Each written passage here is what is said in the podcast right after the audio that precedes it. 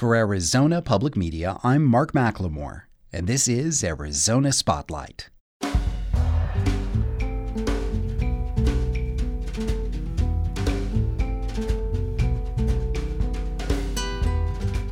Coming up, hear a local woman tell of being a pioneer in the sport of skydiving, as interviewed by her neighbor for StoryCorps. Meet the filmmaker behind Double Digits, a new documentary about one man's love of creating epic films in his backyard. Visit St. Cecilia, a new music studio in downtown Tucson. And the Stairwell session features the soulful poetry of songwriter Carlos Arzate. Those stories are next on Arizona Spotlight.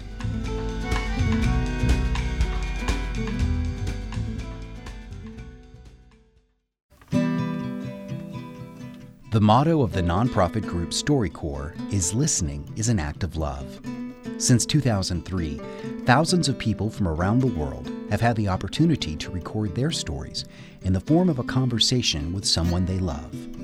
A team from StoryCorps is in Tucson now, and next we'll hear Katie Estrella interview her neighbor T. Taylor, a woman who has lived a life of many adventures. My name is Katie Estrella. I'm 67 years old, and I am with my friend T. Taylor. My name is T. Taylor. I am 74 years old, and um, I am with Katie, and she is my friend acquaintance from the dog park.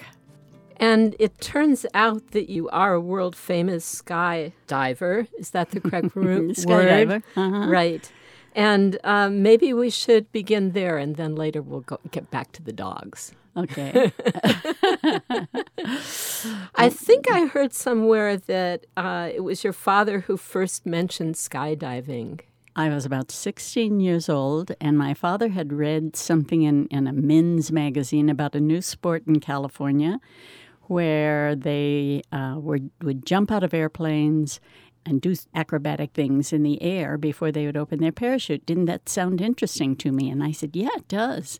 Well, what was it about your father that made him so different from most fathers who would want to protect their daughters from doing anything dangerous? What was it about him? Well, I think it wasn't what was about him, it was about what his children were. And he had four daughters, and I was the oldest boy. you were his substitute boy. Yeah, that's it. Oh, I see. And what about your mom? Was she was she worried about you? No. How old were you when you first had that conversation with him? Was 16, mm-hmm. but I didn't make a jump until I was 19. And what happened then? Um, nothing. I went out and made a jump.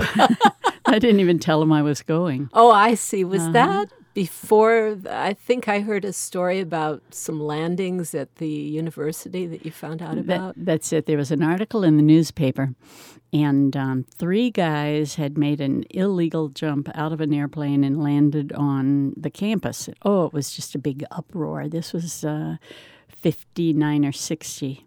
And uh, I took the names of some of the people in the article and found them in the in the telephone book. We had telephone books for people back then, and um, called them and said I'd like to make a parachute jump. And they told me where the the training class was going to be.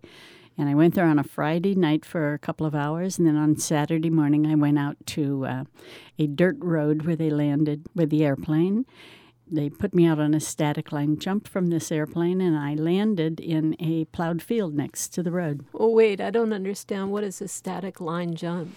Static line is where the parachute is opened automatically from the airplane. They instead of having a rip cord, you have a, a line that is attached through the pins in your parachute, but it's attached to the airplane so that when you jump out, it um, it, it pulls the, the pins like a ripcord would. It's the same way military people jump from an airplane. But how far up in the air are you at that point, or oh, were you? About 3,000 feet above the ground. Wow. oh, that's not so far. That's not so far. were you at all afraid? Um, the first time I was just so, you know, it, was happening so fast and all that I didn't have time to be afraid. After that, for about 25 jumps, I was kind of afraid. And I, I would get in the airplane. I'd go, "Why am I doing this? I, after this jump, I'm not going to jump anymore." And I'd be so excited, I could hardly wait to get back in the air. Were there any other girls along with you? No, no. This was at the very beginning of, of sport parachuting. There were not even places where you could buy parachutes when we started. It was all surplus military. But you were in competitions in Europe very quickly, weren't you? Within two years, I'm really pretty lucky because I've always been pretty coordinated, and skydiving came very easy for me. I never was out of control in the air. And so I started being good at there were only two aspects at the time, and one was um, uh, accuracy, hitting a target while you're under the canopy, and style, which is the speed and accuracy of a set of maneuvers you do while you're in free fall. And that came fairly easy to me. That allowed me to be on the team in 1964, and the team went to Leutkirch, Germany for the World Meet. Had you ever been abroad before that? No. No. Wasn't that pretty amazing? That was a wonderful adventure. T. Taylor was interviewed by Katie Estrella in the StoryCorps booth at the Reid Park Zoo in Tucson. More local StoryCorps stories are available at azpm.org. We are receiving instructions. We'll be going by sub to the Kaiser Island. If you're standing there, you better draw your gun. And I mean draw your gun now trying to describe the independent films of Richard R.G. Miller doesn't do them justice. They need to be seen to be believed. From actions to westerns to science fiction, he's been single handedly writing, producing, directing, and acting in backyard epics from his home in Wichita, Kansas for more than three decades. Although each project can take months to complete, Miller modestly admits that if a film gets more than 10 online views, he considers it a success. That statement provided the title for the just released documentary Double Digits The Story of a Neighborhood Movie Star. I talked with the maker of that film, Justin Johnson, about the cinematic magic of R.G. Miller. Well, he calls them internet art films, and I think that's just the perfect term for what he makes he has these big, fantastical, like $100 million ideas that really should be impossible to do. And through this strange process that he puts his films through, he is able to get the vision across to the viewer in a way that's just absolutely hypnotic. And you just have to see it. And as you described, there is a lot of video art that goes on to creating the sets and the backgrounds and the props. But uh, what about the acting in these films? Well, there's really only one actor, and that's RG himself. Sometimes there's cameos, but really it's just the vision of one guy. So if it's not him, it's going to be one of his dolls or action figures. He's got all these crazy toys that he spray painted, and he uses them as as his actors in these scenes. So that's what you're going to see. You're going to see RG sometimes talking to himself in split screen, and then these little toys. But when you see it, you just you never forget it because it's captivating. It's distinctly cinematic. It is very for for the way he pulls these things off. Like it is very. His mind is a director's mind for sure. I was wondering, looking at some shots, like one that comes to mind, where uh, a car pulls out of a junkyard at high speed and turns a corner, and it's done with a well, what I guess I would call a car marionette. It's yeah. a car suspended from strings on a tiny hand-built stage, replicating a junkyard. And you have to think to yourself, wouldn't it have been easier to drive a real car around a real corner and film it?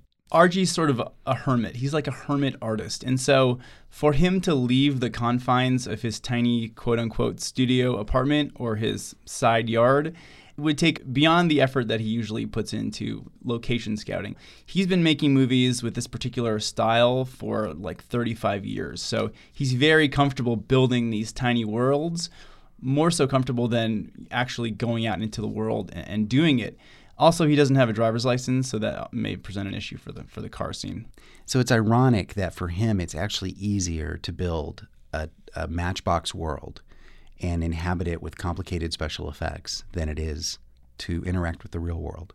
Absolutely, and and and I think it just gives him more control over his vision. Every director, now with the advent of CG, directors are able to exercise a really incredible amount of control.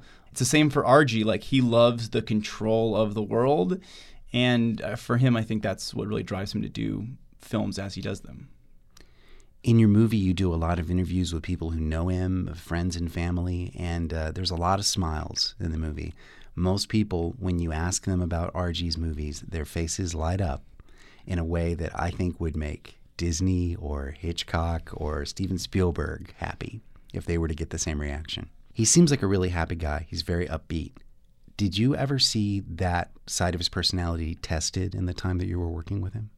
Oh, absolutely. And he gets frustrated throughout the process of making these things because it being a one man band sort of project, there are plenty of things that can go wrong. For example, one scene in the film takes place of him filming underneath a bridge, this very bleak bridge, and there are literally 50 mile an hour wind gusts threatening to like blast his tripod over. And there's no one manning that camera. That tripod is sitting there by itself as he wanders off 50 feet into a ditch in his superhero costume.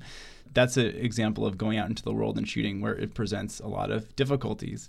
So he certainly gets frustrated. But one thing that I really learned from him is that he treats that frustration as sort of a sign from the gods that he's on the right track that's one of my favorite quotes in the film, and that's one thing that really inspired me to continue working on it. It's that kind of attitude that keeps him young and keeps that childlike spirit for him as a creator. Is there a key moment you think when you were doing research or talking to him about his background when you think this creativity sparked? Absolutely. When RG was in school, in high school, there was another student who gave him a book on filmmaking, and he really had no idea that you could even make your own films. I mean, he started when he was 14 or 15 years old, and this is a very isolated, you know, urban part of Wichita, and so he's from the African American community. I don't think he had a lot of filmmaking peers in, in his group, and so when he discovered he could buy a camera and make his own movies at a young age, suddenly this just became his entire life. This is such an inspirational story for really any creative person who's ever had a dream. And it really moves people really touches them. So i'm really thrilled to have it out in the world Justin Johnson's documentary, Double Digits The Story of a Neighborhood Movie Star, was made available this week through Video on Demand. You can watch the trailer and find a link to R.G. Miller's Internet Art Films at azpm.org. The mission has been accomplished. Even before new bars and restaurants began attracting crowds back to Congress Street, music was alive and well in downtown Tucson. Vanessa Barchfield takes us to a new recording studio that was born out of that long legacy and founded by a man who came home to chase his dreams. My name is Stephen Tracy, and I'm the owner and a producer here at St. Cecilia Studios in Tucson, Arizona. Sounds weird. That Oh, my bad. Okay. Play the verse. I got into music, so I made a slew of terrible decisions while I was in high school and dropped out. And I think my dad, in an effort to give me something constructive to do, bought me a guitar. And uh, almost immediately after, I bought an old reel to reel tape machine. And for me, playing and writing and recording all sort of, there, was no, there wasn't a separation with those things. I played in three terrible bands, like everybody does when they're 19 years old. And when I moved to Seattle, I started writing with this band called The Myriad.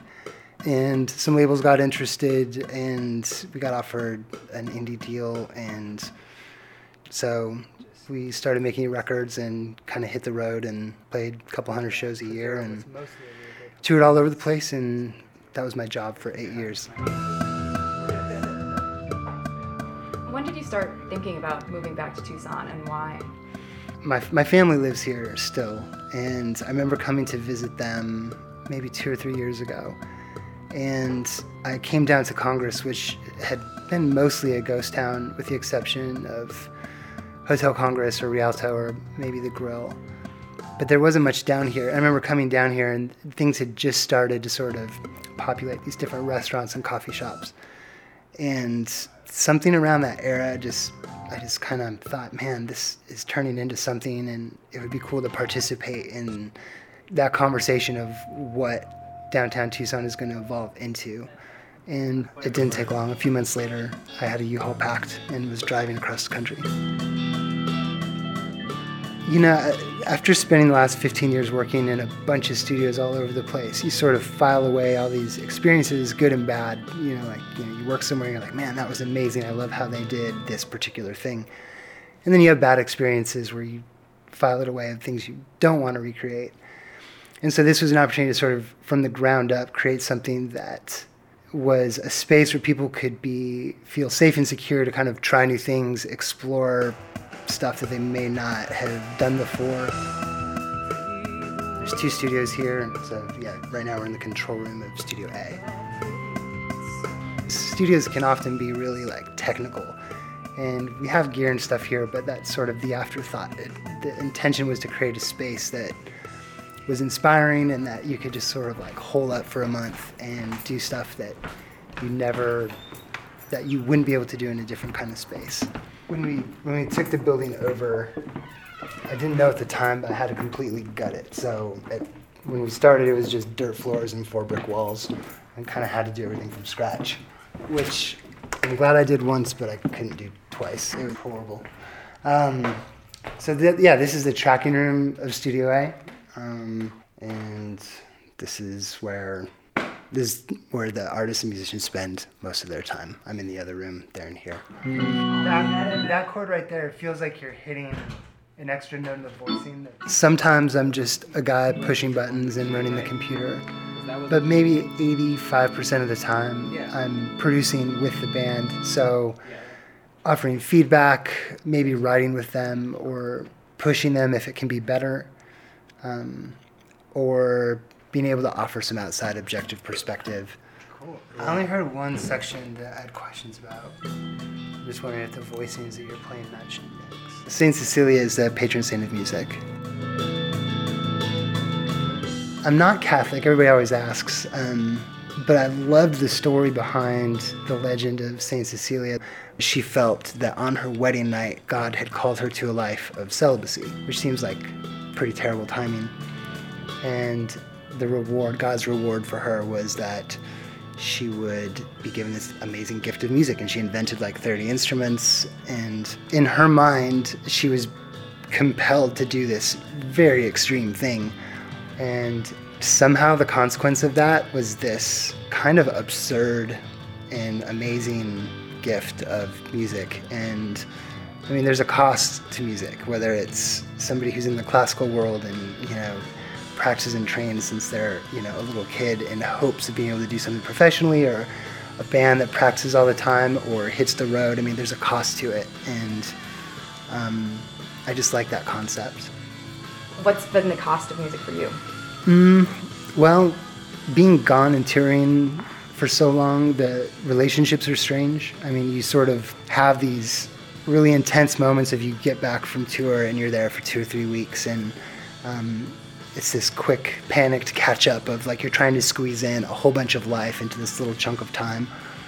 You know sometimes it's long hours um, there's in a strange time in the music industry where everybody's figuring out what's next nobody's really making any money and so the idea of just earning a reasonable middle class living is a win for so many people right now. And so there's a lot of cost to it but i can't really imagine doing anything else. Like this is kind of it. There's not really a plan B. Yes. Nice. That story was produced by Vanessa Barchfield, who thanks the Tucson band M Crane for letting her record their recording session. The band's first EP should be out in early 2016.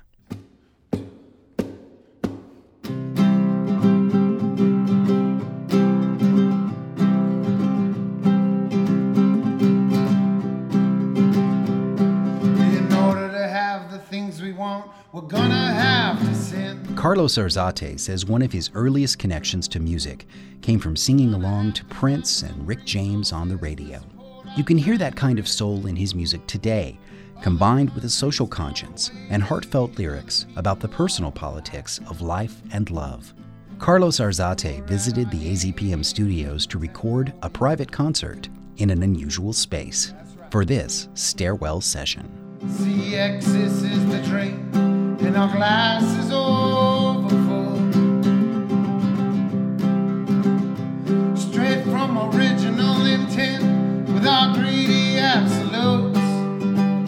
When I was listening to you play Justice in the World, is that the name of that one? It's called Life, Liberty, Less the Honest. Well, I Um, felt like you were carrying on the kind of political promise that folk music made to address issues and, and to be frank in your lyrics. Yeah, you know, I, I hear artists of that time or, or like uh, critics of music say that that's dead and that's not around anymore, and I, it just makes me cringe because it is.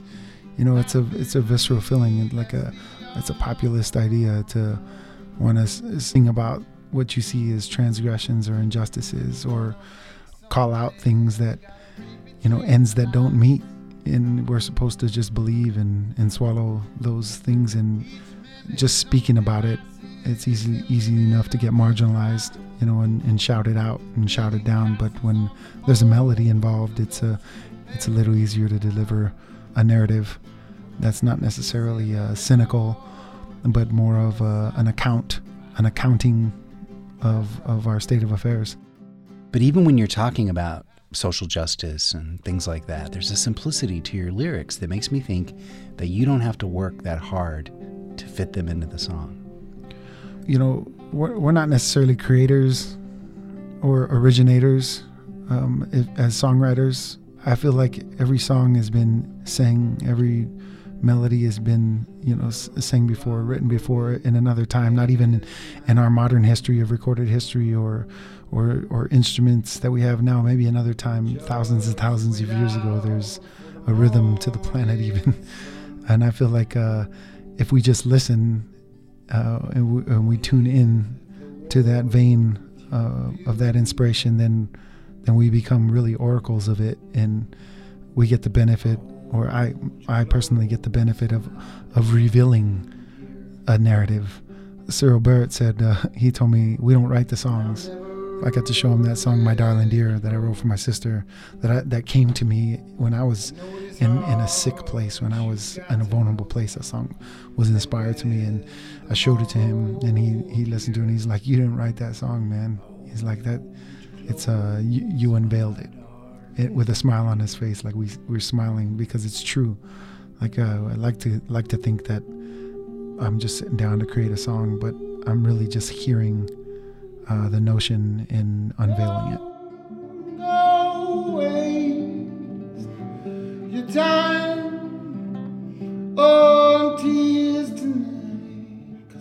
Go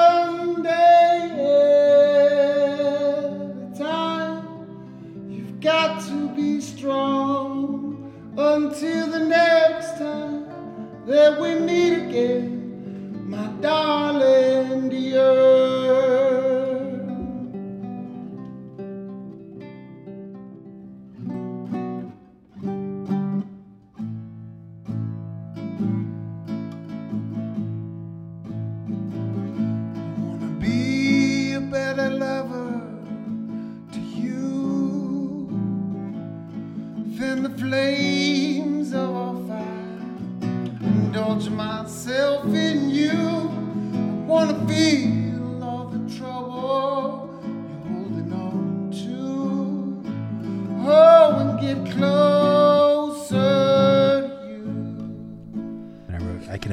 Green singing this, which I told you Yeah. when you were doing it. It sounded, I could really hear that. That was, I think that was the "Be a Better Lover" song. Yeah. That's an interesting thing for a man to sing, and a good thing. Do you have anything to tell us about where that song came from? You know, relationships. I'm in a long term relationship. I've been married. We just celebrated our, our 10 year anniversary. And uh, relationships are seasons. We always learn about the, the springs and the summers, you know, and everybody wants the spring and the summer, but there also there's also the fall and the winter, you know, and there's also, there's adversity in relationships, and it takes work to be successful, and you know, and, and you know you want to have a, the majority of that time spent together feels like the spring and the summer, but there's I'm referencing the work that it takes and the acknowledgement that it takes to be a better a better listener, a better caretaker. You know, not just like oh, don't complain. Let's just be happy. You know, like there's no room for that. But we're living in a we're living in tough times where it's a lot easier to hate today than it is to love. It's a lot easier to discard and tear down things than to build them. And uh, so it's really important to to try to train yourself to be uh, cognizant of those things. You know, a man for all seasons.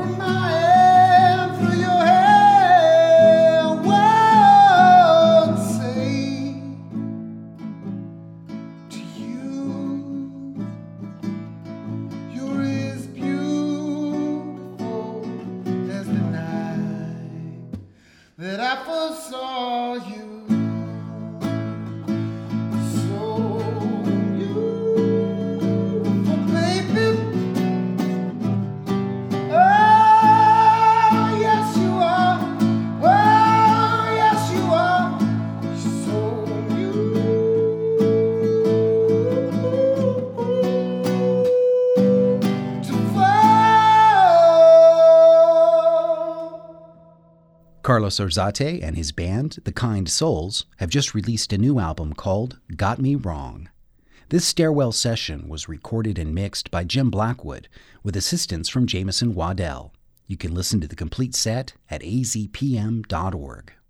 Thank you for listening to Arizona Spotlight. You can find our podcasts on iTunes. This show originates from the AZPM radio studios. The production engineer is Jim Blackwood, with assistance from Isaac Rodriguez. The music is by Calexico. I'm producer and host Mark McLemore.